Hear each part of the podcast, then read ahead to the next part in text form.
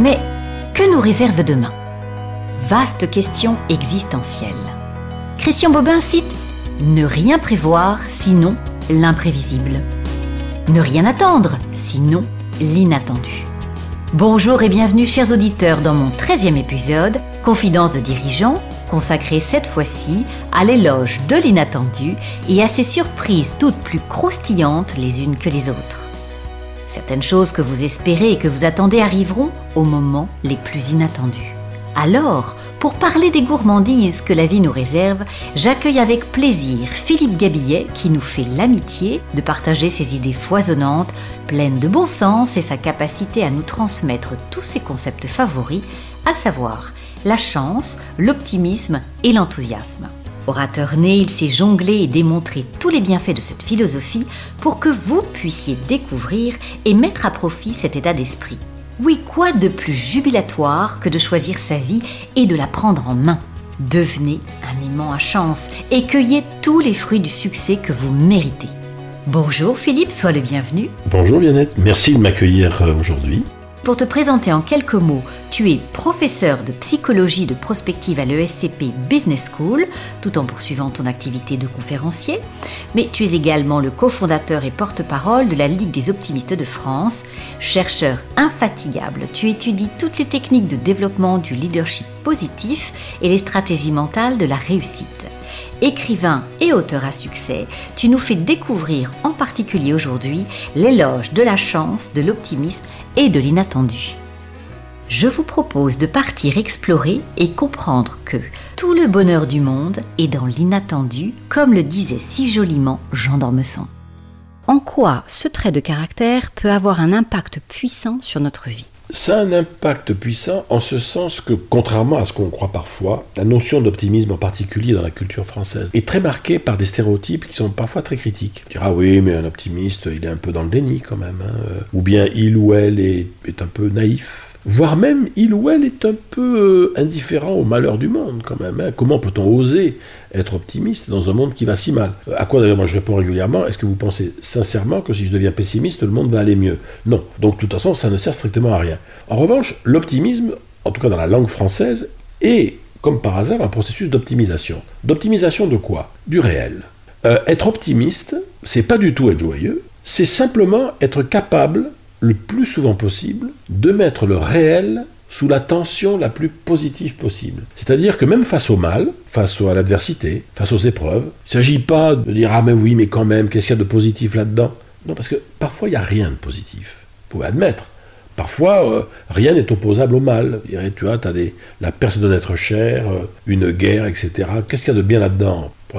L'optimiste, il est dans une posture d'optimisation du réel, c'est-à-dire que c'est quelqu'un qui va dire face à l'adversité, à l'incertitude, à la difficulté, qu'est-ce que je, nous allons bien pouvoir essayer d'en faire? La chance n'est pas une question de hasard, mais un véritable savoir-faire. Dis-moi, en quoi pouvons-nous, regarder nos comportements, devenir des magiciens pour favoriser la chance et devenir, j'adore cette expression, le roi des aimants à chance? Je pense que c'est la caractéristique de ce que nous on appellera des personnalités chanceuses. La personnalité chanceuse, c'est quelqu'un qui va donner le sentiment, généralement d'ailleurs aux autres, qu'il attire davantage de belles circonstances que les autres. Quand on y réfléchit, euh, d'un point de vue purement rationnel, c'est aberrant, ça n'a pas de sens, ça veut dire quoi ça? Mais pourtant, il apparaît que le fait d'être quelqu'un de chanceux, c'est d'abord un problème de comportement. Le grand chanceux, c'est quelqu'un qui, dans le fond, s'est réconcilié avec l'inattendu dans sa vie. Et c'est ça, la grande passerelle. Une entreprise saine, c'est une entreprise où on a un bon retour sur investissement. Et eh bien, je pense qu'un individu chanceux, il a un excellent retour sur inattendu. C'est quelqu'un qui a la capacité à faire davantage de choses, à tirer parti d'événements qui pouvaient même d'ailleurs au départ même n'être pas obligatoirement des événements heureux. Un chanceux a une capacité aussi à rebondir, faire d'un échec euh, quelque chose de plus positif. Donc, ça veut dire que tu peux développer ton agilité et être chanceux On peut la développer par petits bouts. C'est-à-dire que, d'abord, il y a un premier bloc qui est l'attention. Attentif à tout, curieux, attentif au monde, attentif aux possibilités. Tu sais, il y a un très joli film chinois qui s'appelait In the Mood for Love, c'est-à-dire être d'humeur à tomber amoureux. Et eh bien, je crois qu'on a intérêt à être in the mood for luck, dire voilà, je suis d'humeur à rencontrer la chance si par hasard elle se présente. Elle se présente pas, pas de problème, on restera amis. Mais si par hasard elle arrive, il se passera des choses. Donc tu vois, il y a vraiment l'attention. Derrière, pour que la chance fonctionne, il faut lui donner une direction quand même, tu vois. T'as des gens qui te disent, moi j'ai jamais eu de chance, on a envie de leur dire, mais mes pauvres amis, même si vous en aviez eu, vous en auriez fait quoi? Si t'as pas un, désir, une ambition, un projet, un rêve, c'est comme les parcs à il faut donner un piquet pour que ta chance puisse euh, s'accrocher. Et enfin, le troisième élément, il faut bien comprendre que c'est rarissime, mais rarissime, hein, qu'on ait de la chance durablement tout seul dans son coin. La chance, c'est un processus d'interaction. Moi, j'ai un peu simplifié le problème, je dois dire, mais je suis convaincu de ça. Je, le pratique depuis euh, des années. Je suis convaincu que la meilleure façon d'avoir plus de chance, c'est d'en être une pour les autres. C'est-à-dire que quelqu'un qui va devenir un producteur ou une productrice d'inattendus positifs pour autrui, ah, j'adore ton C'est quelqu'un qui va semer, comme ça, mmh. des espèces de petites graines de réciprocité chanceuse, dont certaines d'ailleurs mourront de leur belle mort, parce que c'est comme dans la nature, hein, tout Mais dans le lot, à force de semer partout des graines de réciprocité chanceuse, à un moment ou à un autre, il y aura germination. Dès l'instant où je suis moi-même un créateur d'inattendus positifs pour autrui, je crée les conditions pour qu'à un moment ou à un autre, ça, ça revienne. Moi, j'avais un, mentor, un homme que j'ai beaucoup, beaucoup euh, aimé, qui s'appelait Pierre Doré, dans les années 80, euh, quand j'ai démarré. C'était un fou de psychologie sociale. Il m'avait appris, pour lui, dit le grand secret de la vie, dans la, la vraie vie, c'est ce qu'il appelait l'échange de valeur et d'utilité. Je dis, ah ben oui, mais c'est quoi? Il m'avait dit, c'est très simple, ça tient en une seule phrase. La meilleure façon pour atteindre tes objectifs dans la vie sera toujours d'aider ceux dont tu as besoin à atteindre les leurs. Et à partir de là, tout roulera. Et ça, moi, j'avais trouvé ça absolument extraordinaire, et je l'ai toujours, d'ailleurs, je l'ai développé, moi, eu je l'ai théorisé dans certains écrits, etc. Et c'est ce qui m'avait fait dire d'ailleurs à des jeunes entrepreneurs, euh, quand je m'occupais de filière entrepreneuriat à l'ESCP, et je leur disais, mais écoutez les amis, non, peut-être que vous cherchez pas au bon endroit. Arrêtez de chercher des opportunités. Essayez d'en devenir une. Posez-vous la question, pourquoi est-ce que celui qui me rencontre aujourd'hui par hasard, c'est son jour de chance, mais il ne le sait pas encore? Mais oui, mais tu vois, ça me donne ma parfaite transition avec ton nouveau livre, L'éloge de l'inattendu et ses surprises. Est-ce que tu peux nous en parler? La plus grande surprise que puisse vous faire un plan, c'est de se dérouler comme prévu. Donc, on sait une chose, c'est que la caractéristique d'un plan, c'est qu'il va être perturbé par de l'aléa. Mais dans la vie en général, hein, on sait que ce qui fait le sel de la vie, c'est l'aléa. Or, il y a des aléas plutôt heureux, on appelle ça un coup de chance, puis il y a des aléas pas heureux, des tuiles. Mais le réel, il est essentiellement fait de la façon dont on va piloter et gérer les aléas. Je pourrais faire un, clin d'œil à Aldous Huxley, le philosophe euh, anglais, il, ne disait pas ça exactement en ces termes, mais on pourrait dire ça. Dans le fond, la vie, la vraie vie, c'est pas l'inattendu qui va vous arriver, c'est ce que vous allez faire avec l'inattendu qui va vous arriver. Donc c'est une matière première. Et l'aléa est la matière première la plus intéressante. Ça peut être un aléa relationnel, une rencontre inattendue, une info inattendue euh, captée sur un site internet, une demande inattendue que quelqu'un te fait et qui te prend un peu de cours. Parfois ça peut être une turbulence inattendue, une ouverture inattendue, un accident inattendu. Un interdit inattendu. Un interdit inattendu auquel on se trouve confronté. Alors bon, alors après, il y a encore une fois, in fine, on est toujours seul face à sa décision par rapport à, à l'interdit. Mais euh, l'interdit, en plus, n'est pas toujours un interdit d'ordre moral. Ça peut être un interdit d'ordre social. On ne fait pas ça chez nous. Dans notre milieu social, tu vas pas t'amuser, tu vas pas devenir chef d'entreprise alors que ton père était ouvrier. la notion, je dirais, d'interdit, elle n'est pas toujours d'ordre moral. Elle peut être sociale, elle peut être... Euh, il y a même aussi nos auto-interdits, d'ailleurs. Hein. Les choses que, pour des raisons diverses, on s'interdit de quand on regarde bien derrière le pourquoi du comment, on peut dire mais pourquoi on s'interdit un truc? Souvent parce qu'il y a une peur. Et oui, tu, et tu parles de, de territoires inexplorés ou de jouer les explorateurs. Tu parles de ces territoires-là. Ces territoires-là. C'est intéressant d'ailleurs la métaphore de l'explorateur. L'explorateur, l'explorateur de, de l'image d'Épinal, c'est quelqu'un qui est face à un territoire où personne n'a jamais été. Et mais d'un autre côté, il n'est pas à poil, il a du matos. Mais il a quoi comme matos? Parfois, ils avaient des cartes, mais elles étaient fausses. Après, il y a une boussole. Ah, ça, c'est très intéressant. Une boussole, c'est un outil qui te dit voilà, je ne peux pas te forcer, moi, à aller au nord ou au sud. Je suis une boussole. Mais en tant que boussole, je peux te dire un truc. Si tu veux aller au nord, c'est par là. Tu préfères aller au sud, c'est dans l'autre sens. Ça, moi, je peux te le dire. En revanche, si en allant dans cette direction-là, donc moi je sais que c'est le sud, tu crois que tu vas au nord, attention. La boussole, c'est ça, c'est c'est quoi mon système de valeurs? C'est quoi mes désirs? De quoi j'ai vraiment envie? Est-ce que faisant ce que je suis en train de faire, voire en transgressant ce que je suis en train de transgresser, est-ce que je contribue quand même à quelque chose qui est important pour moi? Il n'y a qu'une seule limite morale à la transgression, c'est la souffrance de l'autre si je l'aime. Après, tu veux, voilà, la vie, est, on n'est pas parfait. À une époque, j'en ai plus fait maintenant, mais je faisais du coaching. par rapport à des changements de vie, tu sais que j'avais écrit sur le changement de vie. Et moi, souvent, je disais à des gens, écoutez, on va, je vais vous poser une petite question rapide comme ça, mais imaginez qu'à partir de demain matin, vous avez la vie dont vous avez rêvé. Vous faites ce dont vous avez toujours rêvé, là où vous avez toujours rêvé d'être. vous y êtes là Est-ce que vous pensez que c'est en train de faire de la peine à quelqu'un? Et là, on dit, ah ben, euh, ben oui, peut-être, quoi. Ben oui, parce que parfois, on se rend compte que la vie qu'on voudrait avoir, elle va effectivement casser des choses chez les autres. Alors, est-ce qu'on dit, ben, dans le fond, oui, mais alors, moi, on n'a qu'une vie, donc je vais jusqu'au bout après, tu as des notions, toi, telles que le sens moral, la responsabilité, mais qui interviennent aussi. Ce qui est intéressant dans la liberté, c'est que on, choisit ses chaînes, quoi, à un moment donné. Et on sait jusqu'où ne pas aller trop loin, ou jusqu'où aller trop loin. La transition aussi, c'est, j'aime quand tu dis l'avenir est une zone de liberté, de pouvoir et de volonté. Raconte-nous. Ben, oui, alors c'est une zone, c'est un vieux principe de la prospective. Comme l'avenir n'existe pas, ce qui est sûr, c'est que déjà c'est une zone de désir. Que c'est là où vont se constituer des désirs, des images, des ambitions. Mais dans l'avenir, dans le fond, on a quoi? Qu'est-ce que je vois? Il y a un certain nombre de choses qui vont se faire en dehors totalement de ma volonté. Donc, euh, je être obligé d'accepter un certain nombre de choses. Des choses se font en dehors de moi. Bon, il y a des accidents, il y a des choses comme ça. Il y a mes désirs, bien évidemment, mon envie.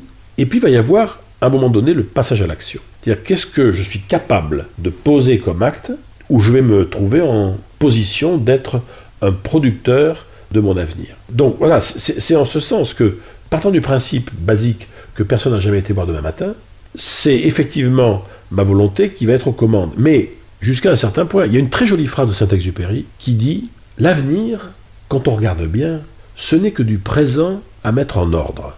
Donc, tu n'as pas à le prévoir, mais à le permettre. Ce n'est que du présent à mettre en ordre, ça signifie que tout ce dont j'ai besoin pour accéder à demain, soit je l'ai aujourd'hui, je l'ai là, soit c'est pas important, parce que je l'ai pas.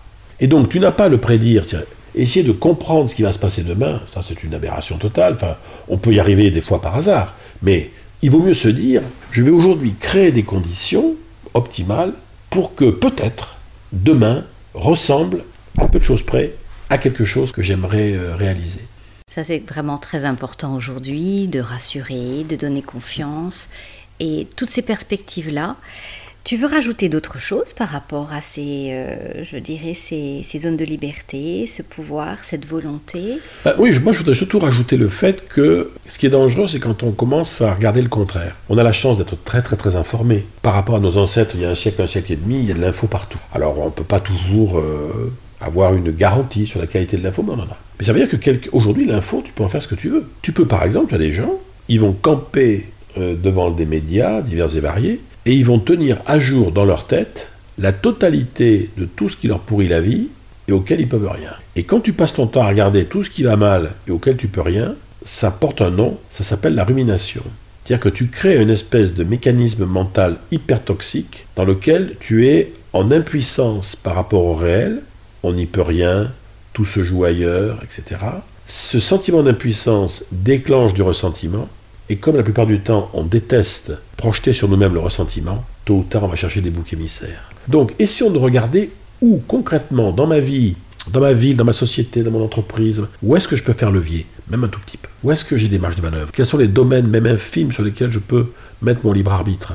Essayer de faire les choses un peu à ma façon. Où est-ce que je peux influencer le bazar? Explorer, parfait. Explorer, tenter des coups.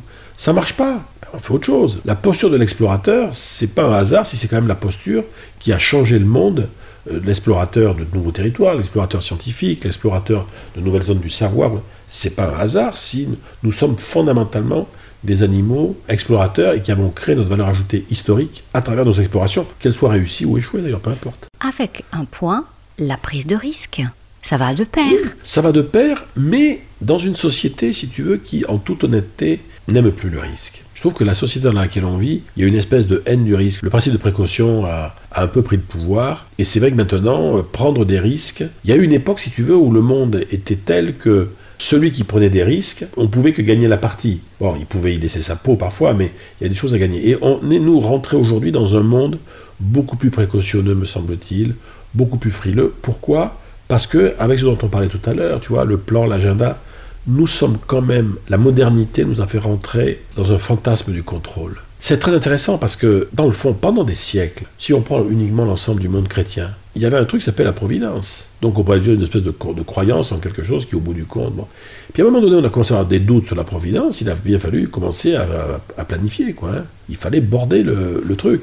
Et une des clés de la rationalité, peut-être un prix à payer pour une, société hyper rationalisatrice, euh, ça a été effectivement de perdre simplement, je dirais, la confiance, non pas obligatoirement dans une, autorité spirituelle supérieure ou une force métaphysique supérieure, mais simplement la confiance dans les événements. Le monde, quel qu'il soit, nous, nous donne en permanence des possibilités euh, d'action. Mais l'homme ou la femme de la modernité, il veut quand même verrouiller. On est sur une culture ceinture, bretelle, harnais. On n'a qu'à voir comment est-ce que nous-mêmes on gère euh, notre pognon, les études de nos enfants, le choix des établissements scolaires, notre santé. Voilà. Hein. Donc, euh, c'est quelque chose qui est important. Et je suis très frappé, moi, par ça. C'est une femme merveilleuse qui avait écrit Éloge du risque, qui était Annick Dufourmentel, et qui, en fait, je dirais, euh, est morte en prenant le risque d'aller sauver quelqu'un sur un bord de mer euh, avec des vagues qui étaient. Elle voulait sauver quelqu'un et elle a été emportée, etc. Et cette femme avait écrit Éloge du risque. Voilà, ça fait sens quand même. Qui vit sans folie n'est pas si sage qu'il croit. Je crois que c'est La Rochefoucauld. Oui. Tout à fait. Et d'ailleurs, c'est intéressant de se dire, mais tiens, moi, à mon niveau, à moi, parce que, pareil, tu vois, à chacun ses limites, à chacun ses folies. On n'a pas les mêmes. Mais c'est vrai que euh, ça peut être une, interrogation hein, de dire à quelqu'un, alors c'est, vous, votre grande folie en ce moment, ça serait quoi? Ou ça serait quoi dans des vies qui sont quand même fondamentalement des vies normées, parce que nous sommes des hommes et des femmes quand même responsables. C'est le prochain titre de ton livre. C'est ça, l'éloge du grain de folie. L'éloge du grain de folie. Un qui avait été fait, qui était un très joli livre, s'appelait Éloge de la fausse note. C'était autre chose. Mais ce grain de folie, en plus, étant, euh, être quelque chose de très banal pour d'autres. C'est-à-dire que ce qui est la folie de l'un sera euh, le quotidien de l'autre. Peu importe. Oui, mais c'est peut-être le prolongement de ton inattendu, de cette prise de risque, de cette singularité des personnalités. Encore une fois, là aussi, je, reviens toujours à ça, on ne peut pas non plus aussi faire abstraction de l'autre. C'est-à-dire qu'à partir du moment où mon grain de folie risque de mettre en souffrance ou en inconfort des proches, des gens à qui je tiens, des gens vis-à-vis de qui je me suis euh, engagé. Cher Philippe, je te remercie pour cette joie que tu me procures. Merci pour ces bonnes ondes dont on a grand besoin. Merci à vous, chers auditeurs, d'avoir pris le temps d'écouter. J'espère que cet échange vous donnera envie de découvrir les livres et toutes ces excellentes conférences que je vous recommande, pleines d'inattendus. Je vous souhaite de danser avec les surprises de la vie et je termine avec cette très jolie citation de Paul Claudel tirée du livre L'éloge de l'inattendu. L'heure qui sonne est sonnée, le jour qui passe est passé, demain seul reste et surtout les après-demain. Alors, n'ayez pas peur et croquez la vie avec intensité. À très bientôt.